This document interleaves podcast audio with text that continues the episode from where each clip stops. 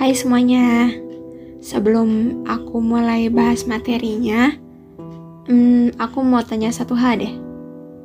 Apa yang ngebuat kamu senyum hari ini? Apa yang ngebuat kamu mutusin buat terus ngelanjutin perjuangan kamu? Aku percaya kalau salah satu jawabannya itu karena orang yang kamu sayang. Dengan kita senyum, bahagia, ngerasain semua energi positif, kita berharap kalau itu mampu menular ke mereka.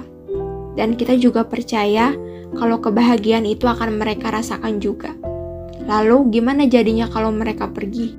Setiap dari kita pasti pernah kehilangan. Kehilangan siapa dan apa pun itu. Hmm, kehilangan juga punya arti kita berpisah dan melepaskan apa yang selama ini hadir di kehidupan kita. Bukan hal yang mudah loh buat menghadapi kehilangan itu.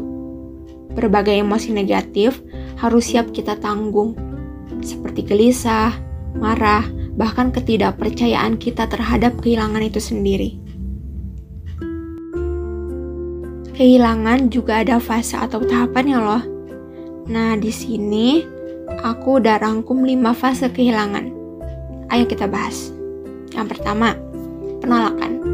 Dalam fase ini, seseorang cenderung menyangka sama apa yang sedang mereka hadapi, dengan tujuan meminimalisir rasa sakit itu. Yang kedua, amarah. Nah, di fase ini, hmm, mereka menyalurkan emosi lewat perasaan amarah. Contohnya, lebih sensitif, perubahan mood, dan lain-lain. Perasaan marah ini terjadi karena hmm, mereka lagi menyesuaikan diri dengan keadaan yang baru, yang ngebuat emosi mereka nggak stabil. Ketiga, menawar. Di fase ini, seseorang yang lagi kehilangan mencoba buat mengambil kembali kontrol atas diri mereka. Mereka juga cari cara buat menghindari kejadian buruk terjadi di kemudian hari. Fase keempat adalah depresi. Pada fase ini, hmm, mereka mulai menyadari kalau mereka sedang kehilangan. Biasanya, fase ini ditandain sama perasaan lelah, sedih, kecewa, dan lain-lain. Nah, fase terakhir itu penerimaan. Setelah proses panjang yang mereka hadapi, mereka akhirnya sampai pada fase ini.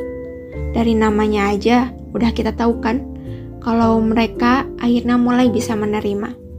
Menerima kenyataan bahwa mereka nggak bisa melawan apa yang nggak bisa diubah. Terus, gimana caranya ngelewatin lima fase kehilangan itu? Hmm, kita bisa kasih ruang diri sendiri buat berduka. Ngerasain kehilangan yang sedang kita hadapi. Coba buat nggak nolak setiap perasaan yang datang. Dan gak kalah penting juga buat kita cerita ke orang yang kita percaya. Percaya deh, ketika kita kehilangan seseorang, kita pasti dapat seseorang yang lebih tepat buat kita. Jadi, semangat ya!